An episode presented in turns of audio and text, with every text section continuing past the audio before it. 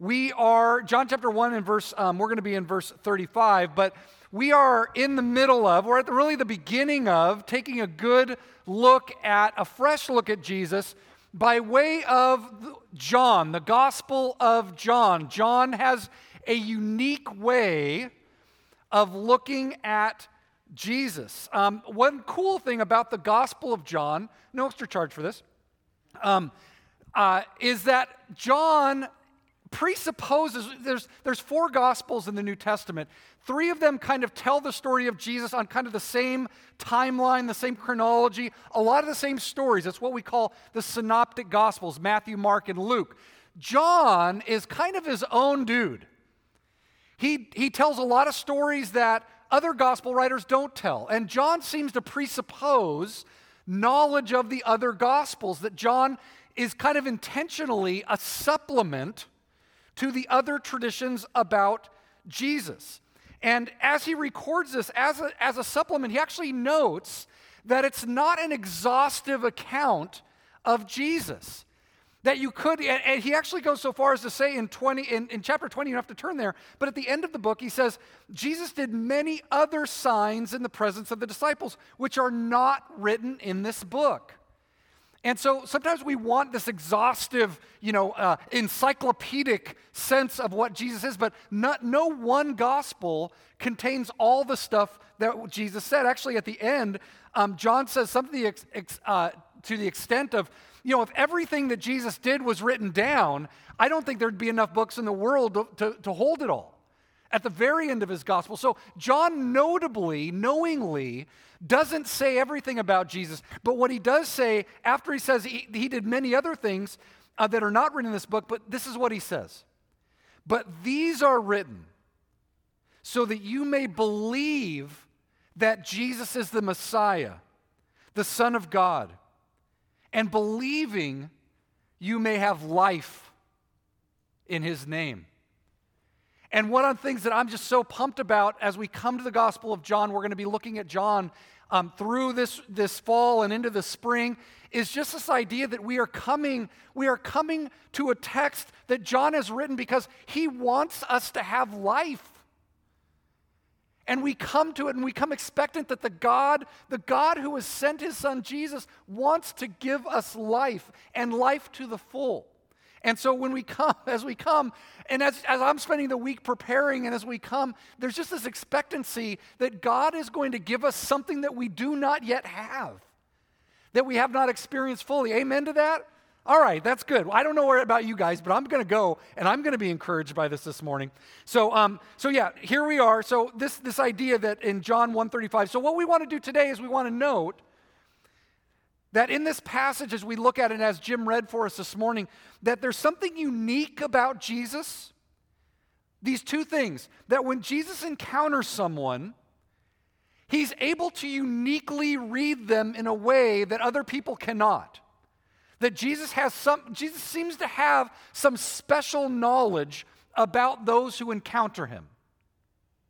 And at the same time, we need to note that Jesus has that special knowledge because Jesus has a special place. He has a special thing that he is going to do that no other can do.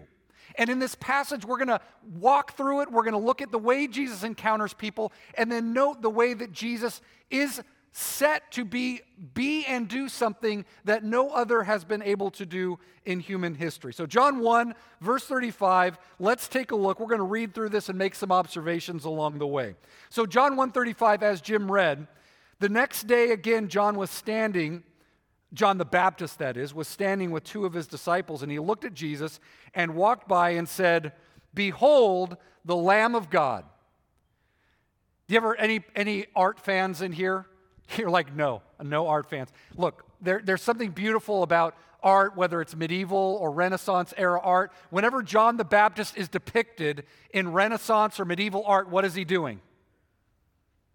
He's always pointing. I dare you to find a, a, a, a painting of John the Baptist where he's not pointing. This is what John the Baptist comes to do. We talked about it last week.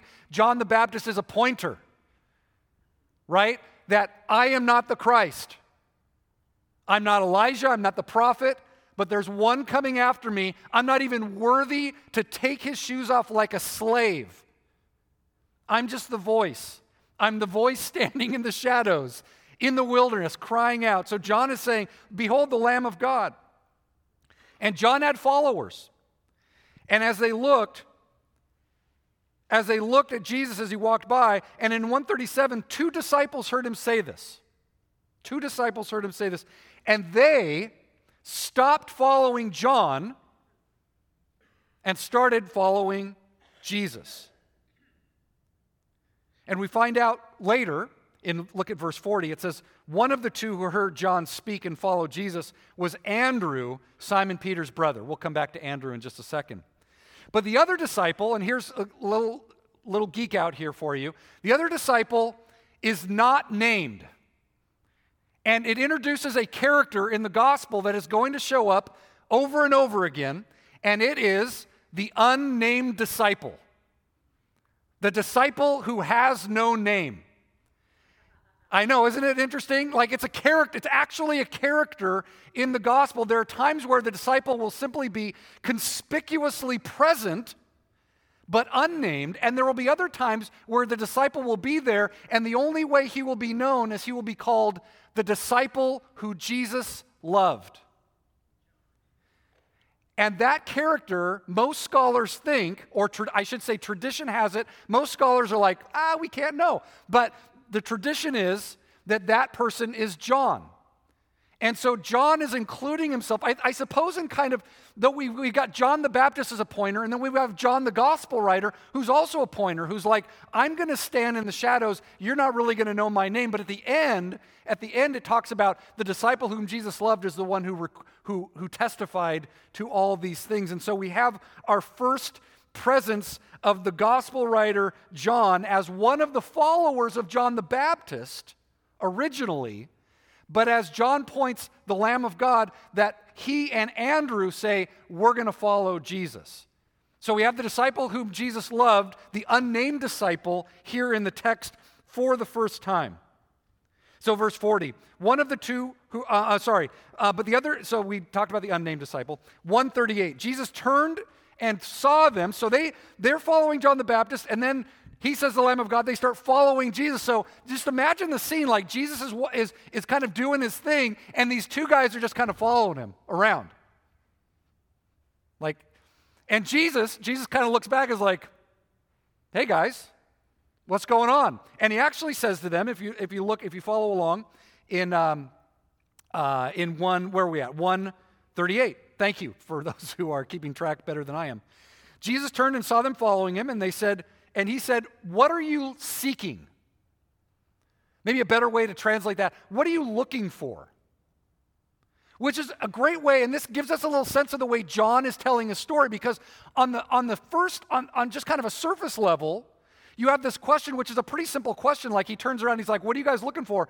Like they're they're like, "Well, we're looking. Where are you staying?" Like this very surface conversation. But on the other hand, John isn't encouraging his reader to ask this question of themselves, like, "Why are you reading this book? Like, what are you looking for? Like, what are you looking for?"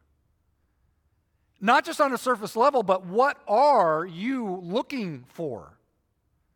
And John has this great way of not only kind of walking on the surface and telling the story, but also of asking these secondary level questions like, hey, what are you looking for? But also, like, guys, what are you really looking for? And they follow up with, a, with, a, with, a, with kind of a surface level thing like, hey, Jesus, we just want to know where you're staying. Like, where are you staying? And so it says in verse 39, he says, um, Come and you'll see. Which, again, on the surface, come and see where I'm going to stay. But there's also the, the, the, the, what Jesus says, come and see, is the invitation of the gospel. Jesus says to them, Hey, what do you guys do? What are you guys looking for? They're like, Well, where are you staying? And he's like, Hey, it's time for you to come and to see. It's not the last time we'll hear this in the gospel. It's not even the last time we'll hear this in this passage. But Jesus' presence is inviting people to come and take a good look. Verse 39 So they came and they saw where he was staying, and they stayed with him that day, for it was about the 10th hour. The 10th hour is probably about 4 p.m. So they're following him around all day. Jesus finally is like, Hey, what are you guys doing? What are you looking for? And they say, Where are you staying? So about 4 p.m., they go to where he's staying, and it records that they're with him basically the rest of the afternoon and the evening. Now, we don't know what happens during that time, but we do know what happens after that. And that is, Andrew is like, We have found the Messiah. I don't know, I don't know what that like five hour conversation with Jesus was like. But whatever it was, like Andrew's like, I got to find my brother. I got to find other people. The cool thing here, let's keep going because we, we got to stay on this. Um, in, verse, uh, in verse 41, one of the two who heard John speak and followed Jesus was Andrew, Simon Peter's brother. And it says, he first went and found, or he first found his own brother Simon and said to him, We found the Messiah. That, that's kind of a, I, sorry, that's not the greatest translation. Probably the best way to translate that is the first thing he did was he went and found his brother, Simon. And he said, We have found the Messiah. I don't know what that interaction was like with Andrew and John, but Andrew was like, I gotta, I gotta tell my brother about this. I gotta tell my brother about this. You know, one of the cool things about Andrew in the Gospel of John, we don't hear a lot about Andrew in the other Gospels, but we do hear about Andrew in the Gospel of John. Um, the cool thing about Andrew is um, every time we see Andrew in the Gospel, he's bringing someone to Jesus. Every time we see Andrew in the gospel, he's bringing somebody to Jesus. I, I think, I don't, again, this is just Andrew. We, we see a little bit about him, but when Jesus has this huge crowd around him and they're out in the middle of nowhere, and Jesus is like, hey, we need to find food for all these people. And somebody says, Look, that's going to cost like a boatload of money, Jesus. We don't have that much money. Andrew's like, Hey, Jesus, I, I need to introduce you to this little kid. He's got, he's got five loaves and two fish. Like, Andrew finds the kid with the lunch. And he's like, hey, kid, you need to come meet Jesus. And because of that, Jesus does, he multiplies the loaves. You guys know the story. He multiplies the loaves and the fish. But Andrew's the guy. Andrew's the bridge. Andrew's the connector. I love in chapter 12. In chapter 12, Jesus has been doing this ministry. He's in Jerusalem, and there are these, these Gentile Greeks that want to meet Jesus. And so who do they find? Andrew. And Andrew's like, hey, Jesus, there's these Greeks, these Gentile Greeks, and they want to meet you. And it's the turning point in the gospel. At this point, Jesus says, all the way in the gospel, he's like, My hour's not yet come, my hour's not yet come, my hour's not yet come. But when Andrew, it's actually Andrew and Philip, but when Andrew brings these Gentiles to him, Jesus is like, My hour has come. It's the turning point. And it's Andrew. Andrew's the guy. I love Andrew. Andrew's the guy who's like, People need to meet Jesus and I'm going to bring them. And I'm going to bring them. I wish we had more stories about Andrew. It'd be so awesome. I can only imagine what Andrew was like. I mean, he's finding these people and bringing them to Jesus. So the first thing he does is he finds his brother, Simon. and he says, Look, we have found the Messiah. And of course, we talked about this idea of Messiah means anointed one, which translated into Greek means is Christos. And so the anointed one, when you see Christ, when you see the word Christ in your text, you can translate that as the anointed one or the Messiah. Okay? So that's what that, that's what that means. Uh, let's see. So Andrew brings Peter to Jesus. And Jesus then, we find, so so far, Jesus had this interaction with Andrew and John, the unnamed disciple. And they come out of this like, we found the Messiah. We don't know what they said, but it changed their lives. And so Jesus then finds Peter, and then he has an interaction with Peter. Look at 142. So he brought him to Jesus. Jesus looks at Peter, Simon. He says, You are Simon, the son of John. You shall be called Kepha, or Cephas, however you translate that, which means Peter. And I suppose one of the things that we find out is that with Andrew and John, Jesus says, What are you looking for? And I think this is going to be, this is one of the major points of this sermon is that Jesus is going to encounter people, and it's not always going to be the same thing. It's not everybody comes to faith the exact same way. And so Jesus actually engages with them in different ways. For some, he's like, What are you looking for? With Peter, he's like, Hey, your name is Simon. Actually, the name Simon is the name Shimon. Um, it's, it's, the, uh, uh, it's the second son of Jacob. You've got Reuben, and then you've got Simeon, Shimon, who's the second son of Jacob, which means that it's a very common name in the New Testament. Some people, I, I have always heard that the name Simon means shifting sand. Has anybody ever heard that before? Nobody. Okay, then forget I said it because I can't find it anywhere.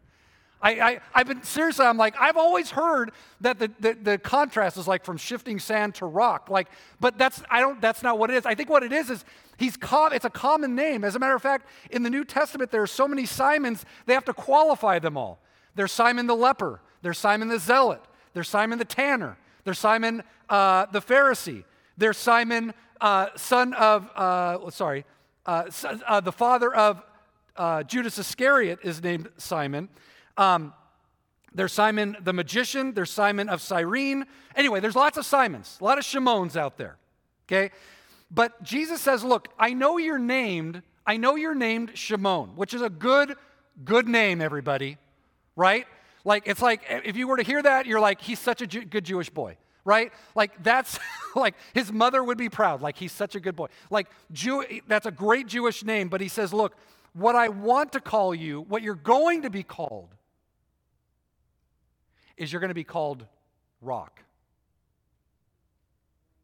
Kepha, not the rock, you know, the, but you're or rocky. But that's, the, that's kind of the idea that you are going to be called rock. The word in Aramaic for rock is the word kepha, which is what John says. When you translate that into Greek, that's the name Petros, means rock. I have a Scottish name my name is Craig, and it means rock. Yeah, I know. That's um, and then when I was teaching at Biola, there was another hill, Peter Hill. We both had the name Rock Hill. Peter Hill, Craig Hill. Anyway, that's that's great. My brother's name Brian. It means high hill, which is you know no pun intended. Anyway, all that to say, um, very ge- geologically based names in the Hill family. Um, but you will be called Simon. You are named Simon, but you will be called Rock. Now, of course, in the Gospels, if you've read the Gospels, you know Peter is anything but a rock. Peter is, Peter's like unreliable. He's moody. He kind of flies off the handle. He's impulsive. He's volatile. But in this first encounter, and in this first encounter, what we see Jesus doing is he's like, hey, your name's Simon, but I'm going to rename you something that you are going to become a rock. And by the time the book of Acts rolls around, because the last time we see Peter, he's denying Jesus. At the end of this book, at the end of John, Peter is being reinstated by Jesus. Peter, do you love me? You know I love you. Even after I betrayed you, I still love you. And Jesus reinstates him. Then feed my sheep. And by the time the, the book of Acts rolls around, what do we see Peter doing? He's leading the believers, he's feeding the sheep. And he's become steady and rock like because he has encountered Jesus. Jesus renamed him. He encounters him and he renames him. I don't know, look, whether or not when you encounter Jesus, and this is one of the questions that we have to ask is like, when I encounter Jesus, how is Jesus how is Jesus meeting me? Maybe Jesus has met you with just that question like, what are you looking for? Or maybe Jesus is meeting you and he's saying, look, I'm going to give you another name. I'm going to give you another name of what you are not yet, but you are going to become. And that's what he does for Peter. And it's transformative for Peter. Look at 143. So we've got the interaction with Andrew and John, the unnamed disciple, and then Andrew tells his brother Peter.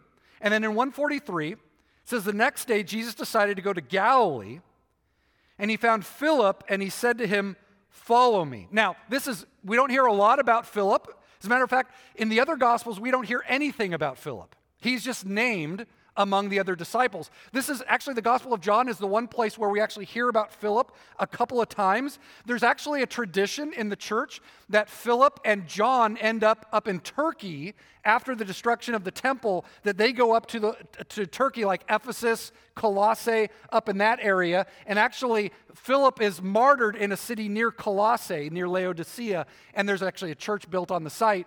Um, but the tradition has it that they both ministered together. And that's probably one of the reasons why John has information about him later in life and tells some information about him in the Gospels that we don't have in the other synoptic Gospels. So Philip is given the traditional call that most of the other disciples are given in the other Gospels, which is follow me. Now that is a that's a true calling. That's not just like, hey, what are you guys looking for? That's not, well, you're Peter and I'm going to name you the rock.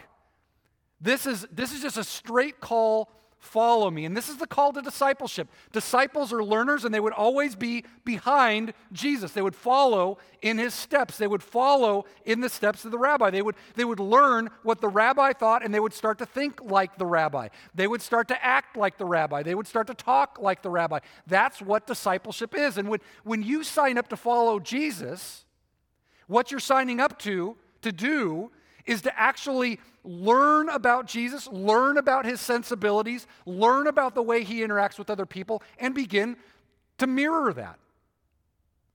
To grow in becoming more Christ like. And so that's the call to, uh, to Philip follow me.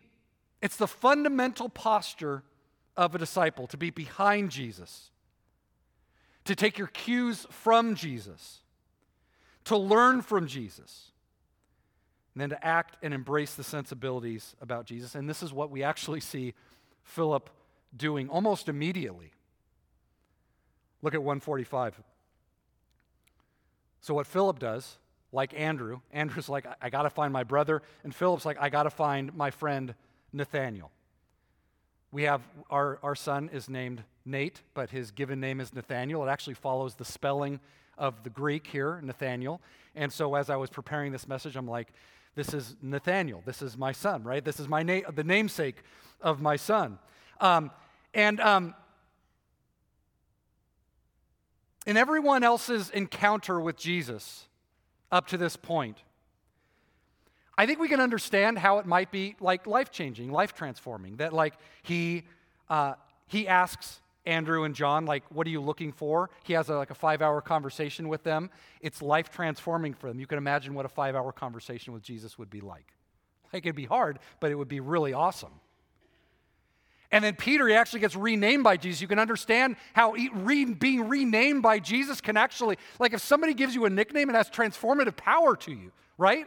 And I think we can understand how that takes place. Or, or even the stark call, like, follow me. Like, what, what if somebody came up to you and was like, follow me? And it had so much weight and authority, like how that could be life transforming. Nathaniel's a little different. Like, Nathaniel is this kind of quirky, weird story that we don't totally understand. So in 45, it says, Philip found Nathanael, said, We have found him of whom Mo- uh, Moses in the law and also the prophets wrote, Jesus of Nazareth, son of Joseph. So Philip gives this historical reference. He's like, Jesus of Nazareth, son of Joseph.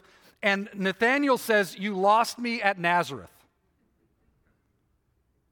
Philip then, or uh, Nathanael gives this great line, this great line Can anything good come out of Nazareth?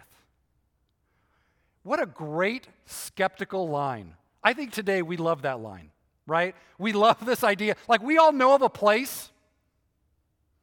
We all know of a place. Like, for me, for a long time, it was Bakersfield, right? Can anything good come out of ba- I'm just kidding. I love Bakersfield. Those in Bakersfield love you. The Bakersfield campus is alive and well for Taft Avenue Community Church.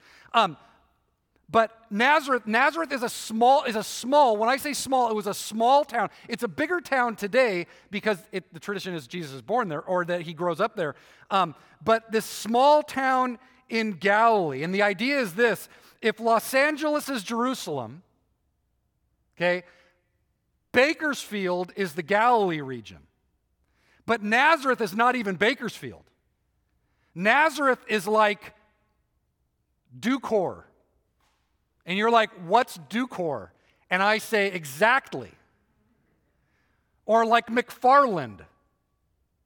Okay, or, or, uh, or maybe another, anyway, pick, pick a Minkler. You're, again, that's Nazareth. Like, Nazareth is not mentioned in, histor- in any historical literature before the Gospels.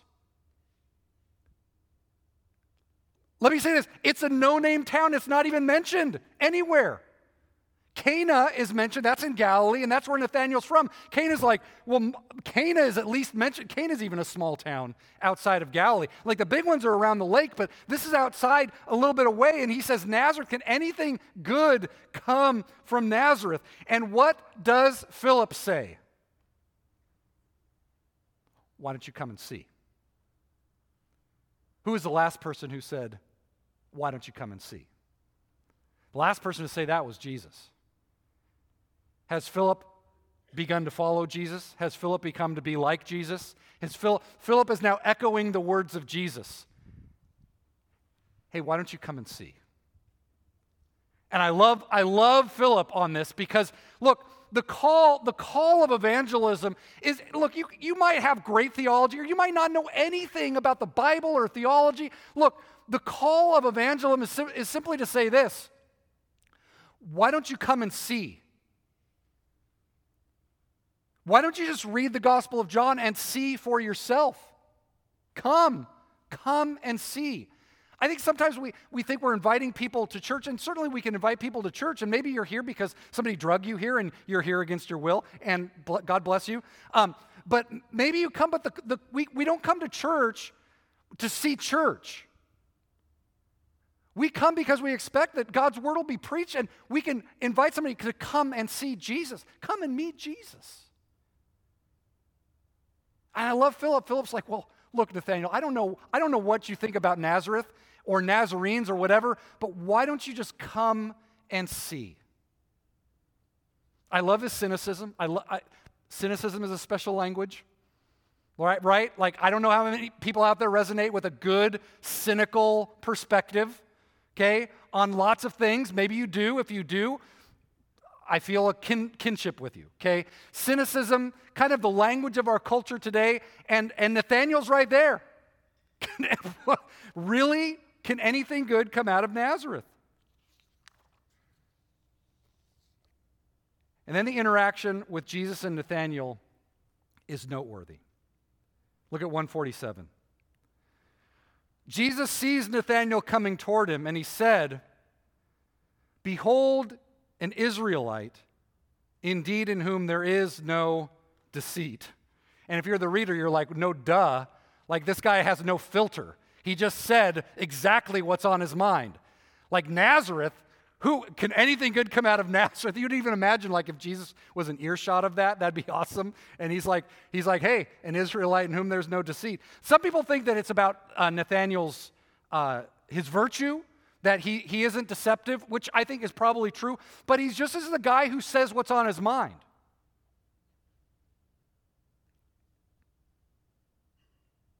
You're always going to know what he thinks. And so Nathaniel says um, to Jesus, Hey, Jesus, how do you know me?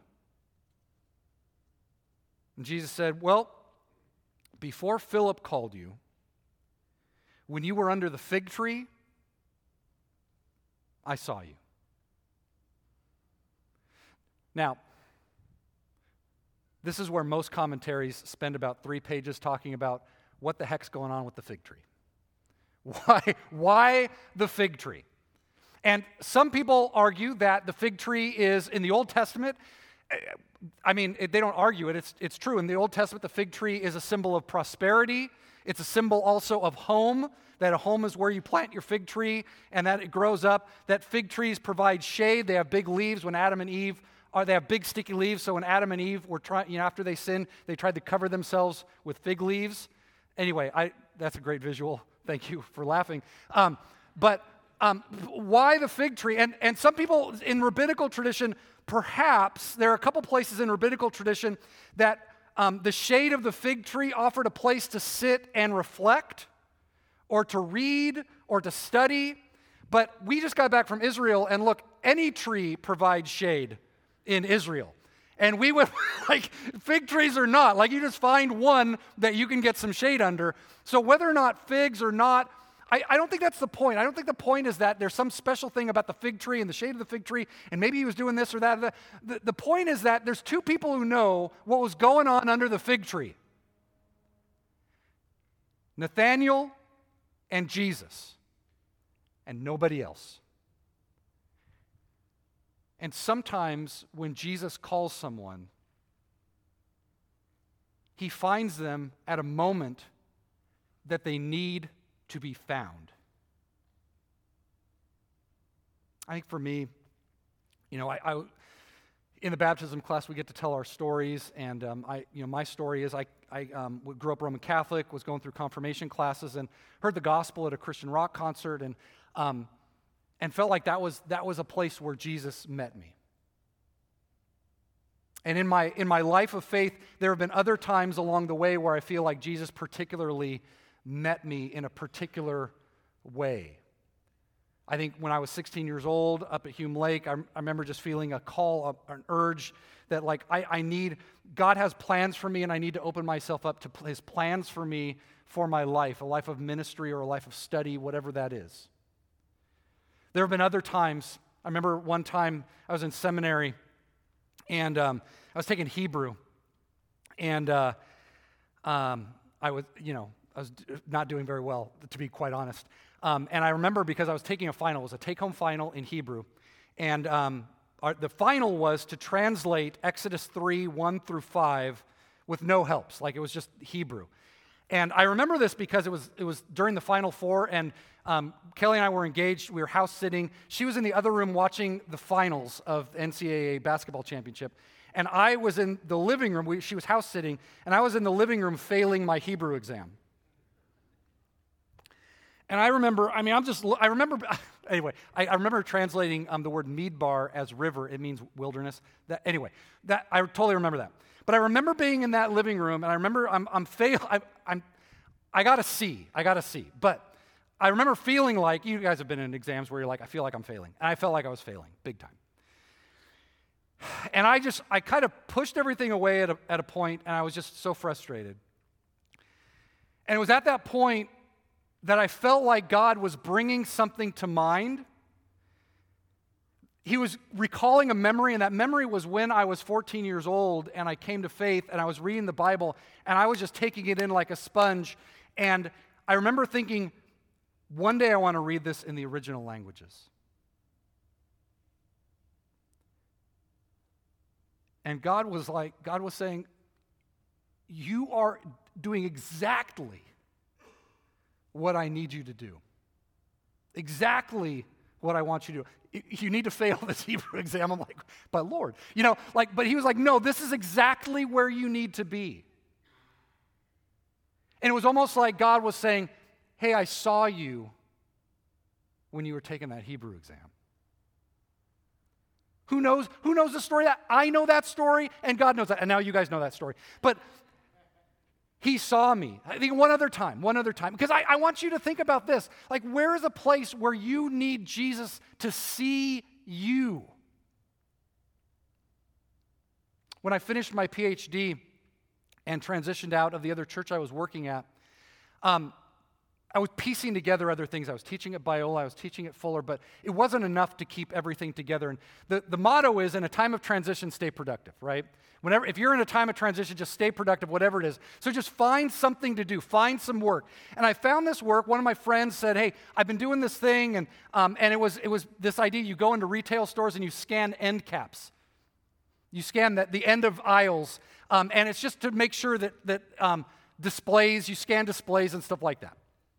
Here I am, two master's degrees and a PhD, and I've got this thing. And every time you scan a, a barcode, it goes ding.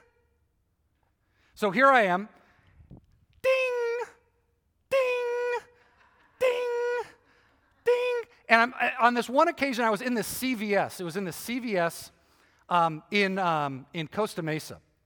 And, um, and I was right by the pharmacy line where people are lined up to get their prescriptions. And I'm just, I'm going at it. Ding, ding. And this guy, and I, no joke, like no teeth, total meth head, total meth. I, oh, I, I mean, I guess if you imagine what a meth head might look like, that was the guy. And he walks by me and he looks down at me because I'm down here doing this ding, ding. And he looks down at me and he's like, and I'd hate to have that job. and it was, it, was a, it was a very difficult season. It was a very difficult season in my life. And there was one day, there was one day where I'm, I'm, I'm like, I'm in the warm beverage aisle in Ralph's. And I'm ding, ding, and I get this I, in my head. I don't, it's not, it wasn't a voice, it was just an impression, it was words. And I felt like it was God saying, It's going to be okay. And I don't know if you've ever, like, me saying those words doesn't carry the weight, but when God speaks, it carries a weight to it. Maybe you've experienced that before. Like words from any other person would just fly right over your head, but when God speaks, it, it has weight, it lands on you. And it landed on me. And I'm like, I have I'm like leaning on, a, on like cases of 7 Up and Dr. Pepper, and tears are just coming down my face. Because I wasn't where I wanted to be. I wasn't anywhere where I wanted to be, and I've got this thing and it just dings all day. What am I doing? And God just says, No, I saw you on the warm beverage aisle. It sounds so stupid, right? But is it any different than the fig tree? Jesus calls Nathaniel, he just says, Hey, Nathaniel's like, How do you know me? He's all, I saw you under the fig tree. And Nathaniel's like, you are the Messiah, the King, the King of Israel, the Son of God. Like he just, he gives every title to Jesus. And this chapter is just full of titles of Jesus. But, but Nathaniel just packs it in. He's, so, whatever that was, it was transformative. It wasn't a five hour conversation, it was one phrase, and it brought Nathaniel to his knees. I don't know what it is about Jesus. And we can't just, re- we can't replicate like we get on the stage and we're like, how can we act like Jesus today? Like, how do we do this? Look, all we can do at, at Taft Avenue, all the worship team can do, all that I can do, all the tech team can do, all we can say is, come and see. We're going to make space for you to meet Jesus. And what I know is that if you meet Jesus, Jesus will meet you. I don't know what it is. I don't know where you need Jesus to say, I saw you there. You think back on a time in your life where you were at the lowest? Look, I would imagine that Jesus would say, Hey, I saw you there. I saw you. I know you. Follow me. What are you looking for? Come and see. That's the voice of Jesus. And John says, if I'm going to tell the, if I'm going to tell the story of Jesus, man, I got to talk about the way, I got to talk about the way he encountered people. I got to talk about the way, just with a word, he's able to go right at the heart of things. At the end we have this statement of jesus. He's, and then you know and, and, and then jesus is just kind of back to the cynical side of things. Like nathaniel is like cynical and then he's brought to his knees and then jesus is like well just because i told you i saw you under the fig tree you're ready to follow me? Like he's all you're going to see more important things than these. You think that's important? There are more important things. He actually says because i saw you under the fig tree do you believe you will see greater things than these. In 151, he says this kind of enigmatic statement Truly, truly, I say to you, you will see heaven opened and the angels of God ascending and descending on the Son of Man. And what's Jesus saying there? He's actually alluding back to in Genesis 28 when Jacob is running away from his brother who he's bilked out of his birthright.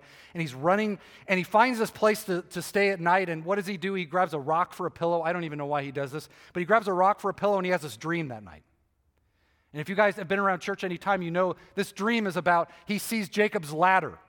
Or if you're a Led Zeppelin fan, the stairway to heaven, right? Where he sees, sorry for bringing up Led Zeppelin. Um, those of you, anyway, they're a band. Okay, anyway. But he sees, he sees angels coming and going. He sees angels coming and going. And when Jacob sees this, he wakes up in the next morning, he's like, Surely the Lord is in this place. And his, his, what he understands is that the place where angels come and go, because angels are from where? Heaven, and he lives on earth, right? And so if, if people are going to come, or if angels are going to come from heaven to earth, they have to find the gateway, the place where heaven and earth meet. And this was the idea that holy places, holy places, especially on the top of hills, would be the places where heaven and earth meet. And it was understood that holy places, particularly like places like the temple or like the place where Jacob experiences this at Bethel, the house of God, where the ark is, that these are the places, these are the gateways of how from if you want to go if, if god wants to send an angel down he's got to go through the gateway to earth and that's in a holy place. And if you want to go and you want to encounter god you've got to go through the gateway. You've got to go to the holy place. And what jesus is saying is look you will see angels ascending and descending at the temple. You will see angels ascending and descending through the ark of the covenant? No you will see angels ascending and descending on me, on the Son of Man. In other words, if you want to have access to heaven, it's not matter where you do it. You don't need the Ark of the Covenant. You don't need this. What you need is me. And Jesus has a special place to be able to say, No one comes to the Father except through me. It's through, I am the gateway. I am the gate. I'm the door. And having an encounter with Jesus and his disciples understanding that they have an encounter with Jesus, they come to Jesus, and they will eventually one day, and John will remember this and he'll write this down, that Jesus is the way, the truth, and the life. No one comes to the Father except through him. And we understand that Jesus will meet us, even as the gatekeeper, that Jesus, and being the gate, that he is, he is putting out a call. Come and see. What are you looking for? I saw you in that spot.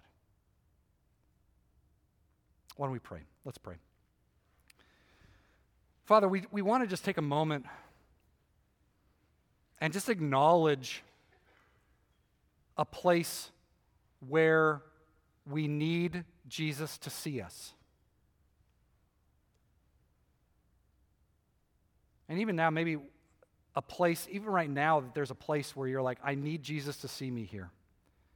I feel stuck. I feel like I'm not in a place I need to be.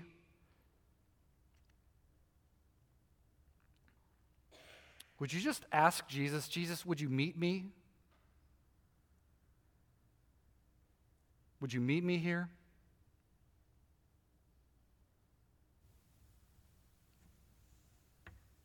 I think also just in this moment where we take a minute just to take seriously Jesus' question what are you looking for?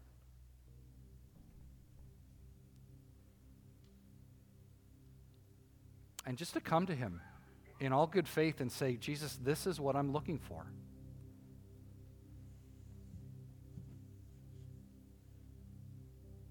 Jesus, thank you that you you don't turn us away, you engage us. You say, Come and see.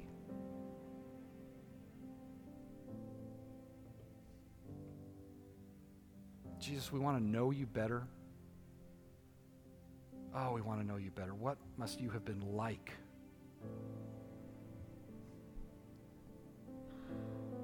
And as we go into our weeks, we acknowledge, Jesus, you are with us and we want to see more of you. And we pray all of these things in your name, Jesus.